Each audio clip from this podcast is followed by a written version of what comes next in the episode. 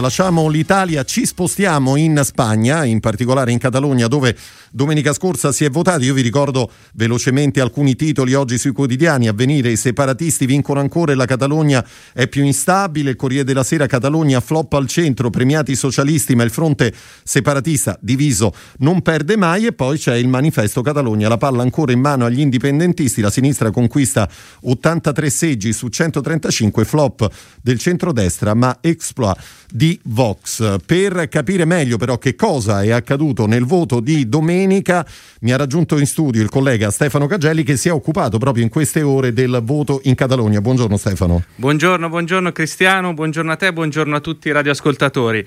Eh, sì, come hai detto tu, domenica 14 si è votato eh, per le elezioni regionali in Catalogna. Come sempre, specialmente in questi ultimi anni, eh, si tratta di elezioni molto attese, molto sentite per tutti i risvolti politici che sono legati ad esse. Eh, la premessa è che causa Covid abbiamo avuto un'affluenza molto bassa, poco sopra il 50%, eh, ovviamente c'era da aspettarselo, però comunque è un dato significativo.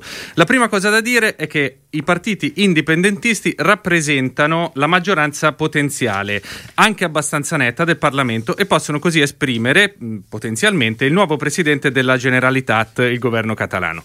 Eh, quando parliamo di partiti indipendentisti, però, parliamo di formazioni politiche molto eterogenee, molto diverse tra loro. Abbiamo la sinistra repubblicana della Catalogna, ERC, eh, che preso, è stato il primo partito, ha preso il 21,3% dei voti. Eh, poi abbiamo Junts, eh, insieme per la Catalogna, che ha preso il 20%, un partito di centrodestra, e abbiamo il CUP, eh, che è un partito diciamo di mh, sinistra radicale, diremmo qui da noi, eh, che ha preso il 6,6% dei voti. Insieme formano 74 seggi, quindi ben oltre la maggioranza maggioranza eh, politica di 68 seggi che rappresenta appunto la maggioranza assoluta in Parlamento. Il primo partito in assoluto però è stato un po' a sorpresa il Partito Socialista Catalano, che è diciamo, l'estensione locale del PSOE di Pedro Sánchez, del presidente Pedro Sánchez. Eh, ora, gli scenari possibili sono sostanzialmente due. Uno, che è il più probabile, ma non è certo, è quello dell'alleanza di tutti i litigiosi partiti indipendentisti che eh, diciamo, hanno come obiettivo ovviamente eh, l'amnistia per i leader in carcere e in esilio, come per esempio l'ex presidente Carles Puigdemont, eh, l'autodeterminazione della regione. L'altro scenario, eh, difficile ma non impossibile, è invece uno scenario che prevede un'alleanza politica, diciamo un'alleanza di centrosinistra tra il Partito Socialista, che però non è indipendentista, ERC e Encomú Podem, che è la formazione locale che fa riferimento a Unidos Podemos. In pratica questo scenario eh, sarebbe dal punto di vista politico il più sensato perché eh, riproporrebbe a livello locale lo stesso schema che c'è a livello nazionale, che sta governando la Spagna. Ma siccome siamo in Catalogna, le cose cambiano. Eh, perché? Perché la priorità le priorità che ci sono qui in Catalogna sono completamente diverse. Prima viene eh, la questione indipendentista, poi la questione politica. Un'ultima annotazione eh, per quanto riguarda i partiti nazionali di centrodestra, che qui ovviamente tradizionalmente non hanno eh, grande consenso, però va sottolineato che per la prima volta in assoluto in un'elezione, eh, che sia locale o nazionale, Vox, che è la formazione di estrema destra, ha superato sia Ciudadanos sia soprattutto il Partito Popolare, che ha avuto un tracollo assoluto. E allora, questo appunto è il, il quadro. Eh, grazie a Stefano Caggelli. Noi siamo in collegamento con, eh, con, la Spagna, con Barcellona, con la corrispondente del messaggero Elena Marisol Brandolini. Buongiorno e benvenuta a Radio Immagina. Buongiorno a voi. E grazie per essere con noi. Allora, eh, se sei d'accordo, facciamo un piccolissimo passo indietro, perché intanto vorrei raccontare anche, dire, la, la, la, la condizione, la situazione Covid, pandemia, come tutto questo ha condizionato il, il voto, no? Perché ho letto che per esempio gli anziani potevano votare al mattino mentre i malati la sera con le ripercussioni che poi ci sono stati sull'affluenza. Brandolini. Io però se mi permetti, se mi permettete, vorrei fare solo una, promessa, una premessa sì. per denunciare un fatto che è appena accaduto. Eh, è stato arrestato qualche minuto fa il rapper Pablo Assel che eh, si era barricato nell'Università di Lleida nel rettorato e mh, che era, e sono andati a prenderlo i Mossus de Squadra perché um, Assel è stato condannato dall'Audienza Nazionale a nove mesi di reclusione per il contenuto di alcuni suoi tweet e canzoni.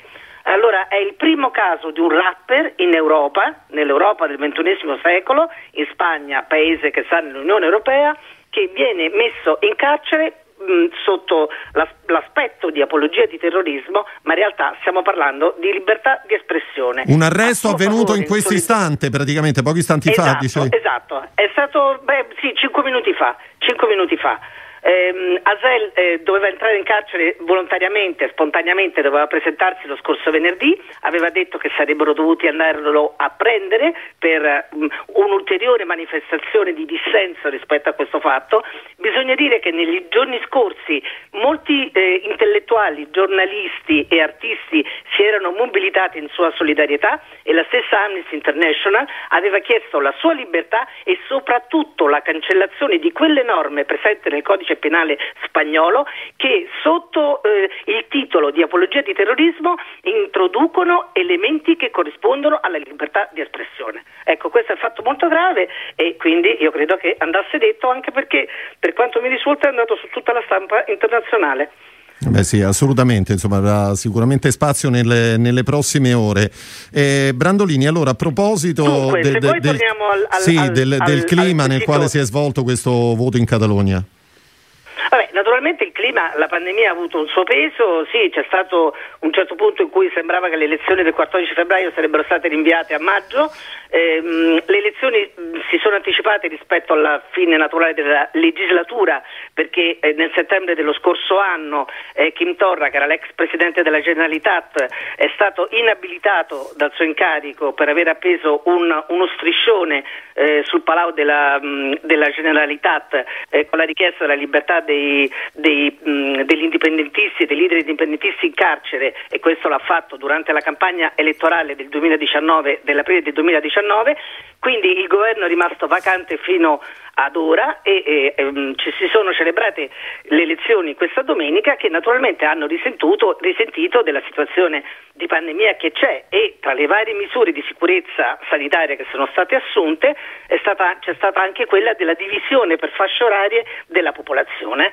eh, con una prima fascia per le persone diciamo, vulnerabili e anziani, una fascia per la, la, maggior parte della popolazione e infine una ora per eh, le persone mh, eh, contagiate dal Covid e quelle in quarantena. Senta, invece eh, abbiamo parlato degli scenari possibili, eh, secondo lei qual è eh, ora l'evoluzione più probabile per la formazione del governo? Dunque, io penso che queste elezioni intanto hanno dato un risultato mh, equilibrato in qualche modo, eh, che permettono di vedere uno spiraglio. Equilibrato perché eh, sono più i soggetti che hanno vinto, ma nessuno ha stravinto.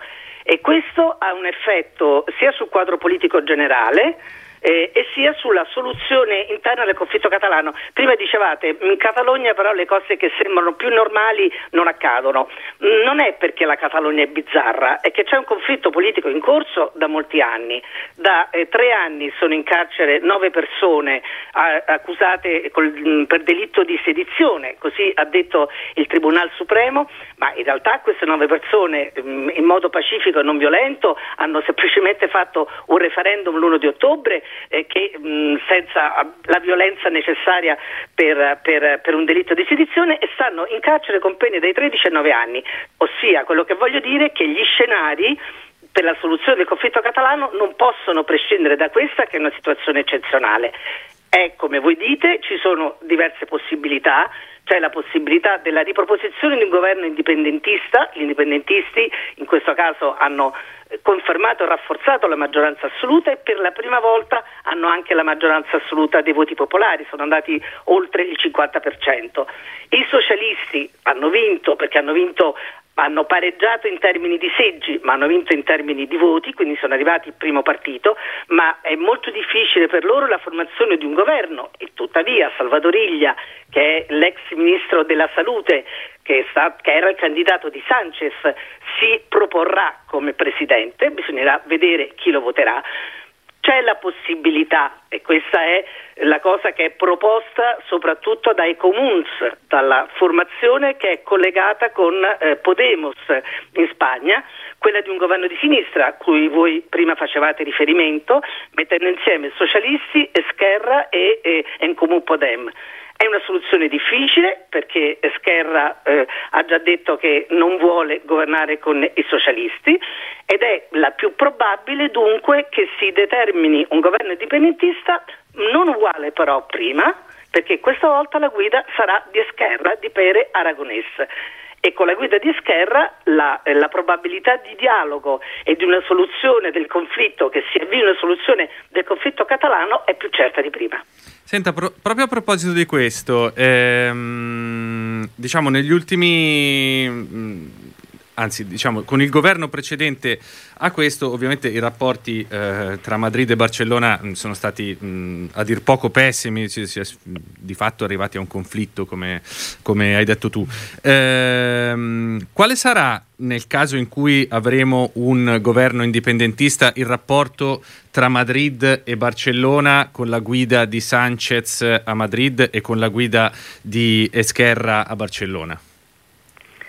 Io credo che questa è una situazione che apre uno spiraglio nuovo rispetto al passato, perché mh, entrambi, eh, il governo spagnolo e in questo caso un governo a guida di Esquerra Repubblicana, hanno per obiettivo, almeno così dicono, que- quello della ripresa di un dialogo tra eh, Stato e Catalogna e della soluzione del conflitto che passa in primo luogo attraverso la libertà degli indipendentisti attualmente in carcere. Gli indipendentisti eh, vogliono che ci sia un provvedimento di amnistia che quindi riguardi anche gli esiliati, ma soprattutto che cancelli il delitto perché il delitto non c'è stato. E quello su cui sta lavorando il governo spagnolo eh, son, è un provvedimento di indulto per i, per i prigionieri in carcere e anche sulla revisione del codice penale che appunto propone un delitto di sedizione che non è presente in nessun'altra ehm, eh, nessun altro paese europeo con queste caratteristiche, soprattutto perché nel caso degli indipendentisti catalani non c'è stato alcun tipo di violenza che eh, permetta di dire eh, la, le, dell'esistenza del diritto di sedizione. Quindi si apre comunque uno scenario differente, pure se ci fosse un governo indipendentista, considerando anche che le elezioni hanno dato un risultato eh, che confermano il governo a livello spagnolo perché Sanchez eh, ha, ha, affermato il suo candidato con forza, arrivato primo, mh, mm, più di così difficilmente avrebbe potuto fare. Podemos in questo caso ha riconfermato i suoi seggi in Parlamento ed è la prima volta da, nelle ultime eh, consultazioni elettorali che non perde, che, non ha, che frena l'emorragia di voti, quindi ne esce un governo rafforzato, tanto più che la sua opposizione eh, come il Partito Popolare eh, è ai minimi termini in Catalogna e quindi Certo. Eh, Brandolini, ti volevo chiedere un'altra cosa, lo ricordava Stefano Cagelli all'inizio di questa affermazione dell'estrema destra, no? Cosa ci dobbiamo aspettare dai rappresentanti di, di Vox guardando appunto ai prossimi mesi?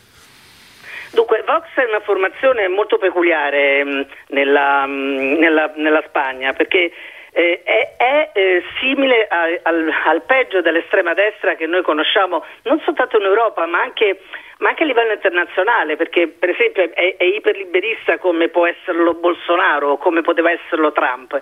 Però la peculiarità che ha Vox è che assume su di sé tutto quel residuo di franchismo che purtroppo è molto presente nello Stato spagnolo eh? e per quello viene arrestato il, Pablo, il rapper Pablo Hassel per un delitto di eh, opinione e, mh, mm, e, lo assume su di sé e lo fa proprio, quindi è una, è un, è una forza neofranchista mh? Mm, che eh, parte da contenuti del passato che si proietta mh, mm, ne, con, con, le opzioni che l'estrema destra oggi propone, sia in termini di, eh, per quanto riguarda l'immigrazione, per quanto riguarda per quanto riguarda i diritti de, de, comuni, della comunità LGTB, per quanto riguarda i diritti delle donne, eccetera, eccetera. Ecco, sul piano economico invece ha una, ha una, ha una ricetta mh, fortemente, fortemente, liberista. Eh, loro nel Parlamento spagnolo hanno, fanno una politica di ostruzione, di ostruzione molto, molto violenta verbalmente e, mm, e mm, credo che in Catalogna eh, non saranno da meno, anche perché entrano con 11 deputati. Bisogna dire che Vox mh, mm, però non è come una, una, come, la, come la, l'estrema destra di Le Pen in Francia, cioè non rappresenta i quartieri, quelli rossi, popolari, scontenti del voto che glielo danno, perché mh, Vox è una, una scissione del Partito Popolare, eh, Avascal era nel Partito Popolare eh, Ciutadans anche è una, un, una, formazione che viene fuori dal Partito Popolare, cioè, ossia quello che è successo negli ultimi anni è stato che il Partito Popolare che aveva dentro di sé eh, opzioni che andavano dal franchismo fino diciamo, a posizioni democristiane, eh, quindi di centro, in qualche modo di centro eh, si è scomposto, questo partito si è scomposto e ha determinato queste varie, queste varie altre formazioni. Ciutadans crolla, dopo il 2017 la sua incapacità di fare opposizione di, e di prospettare un'alternativa credibile crolla, con queste elezioni perde 30 seggi su 36 e i suoi voti vanno in parte ai socialisti da cui erano precedentemente usciti e in parte vanno su Vox e anche il Partito Popolare mh, perde eh, a favore di Vox. Questo è quello che è avvenuto in queste elezioni. Sì, a proposito del Partito Popolare, eh, credi che questo eh, risultato così negativo eh, porti a un eh, rafforzamento delle pulsioni di radicalizzazione oppure il contrario? Beh, questo è una, cosa, una di quelle cose che si teme, insomma. Eh, Casado, che è il leader del, del PP, il presidente del PP, ehm, eh, ha provato mh, finora eh, a, ad avere uno, una politica di concorrenza no? con, con, Vox. Sì. È solo che appunto in politica di concorrenza, come sempre, è meglio l'originale e in questo caso Vox è più forte sul piano dell'estremismo di destra. Questo ha portato molto a radicalizzare la destra negli ultimi, negli ultimi due anni, ma anche Ciutadans si è molto radicalizzato fino ad un certo momento, quindi c'era una competizione che spostava il quadro politico verso l'estrema destra in questa parte della, dello schieramento. Ehm, è possibile mh, mm, che ci sia una radicalizzazione, non so però quanto gli convenga visto che ehm, non, non, non, porta i frutti desiderati. Bisogna dire che il PP in Catalogna non ha mai avuto ehm, una forza eh, strepitosa, certo però che una volta c'era un partito popolare che era anche che, che, che, era un po', un po diverso no? in Catalogna. In Catalogna sempre poi i partiti eh, non sono mai stati lo specchio della, della, mh, del quadro politico spagnolo, hanno sempre avuto una, una, loro peculiarità che si è del tutto persa e, e che quindi in una, in una competizione dove ancora, come succede in Catalogna, l'elemento eh, identitario, identitario ma in questo caso proprio di soluzione di un conflitto è così importante. Ehm, ecco, la destra, la destra che, che, che, sta un po' ai margini, differentemente da quanto accadde nel 2017, non ha voce in capitolo. A quel punto vince l'estremismo di destra rappresentato da Vox. Allora, lo ricordo, era la corrispondente del Messaggero Elena Marisol Brandolini. Grazie per essere stata con noi, una buona mattina. Grazie a voi. Arrivederci e grazie, e grazie a, a, Stefano Cagelli. Diciamo che chiudiamo per il momento la pagina del voto in Catalogna, eh, torneremo ad occuparcene qualora ci dovessero essere altre, altre, novità proprio sulla formazione del governo. Sicuramente, sicuramente sì, Cristiano. E grazie allora, 8, 56 minuti, il viaggio di ora di punta continua.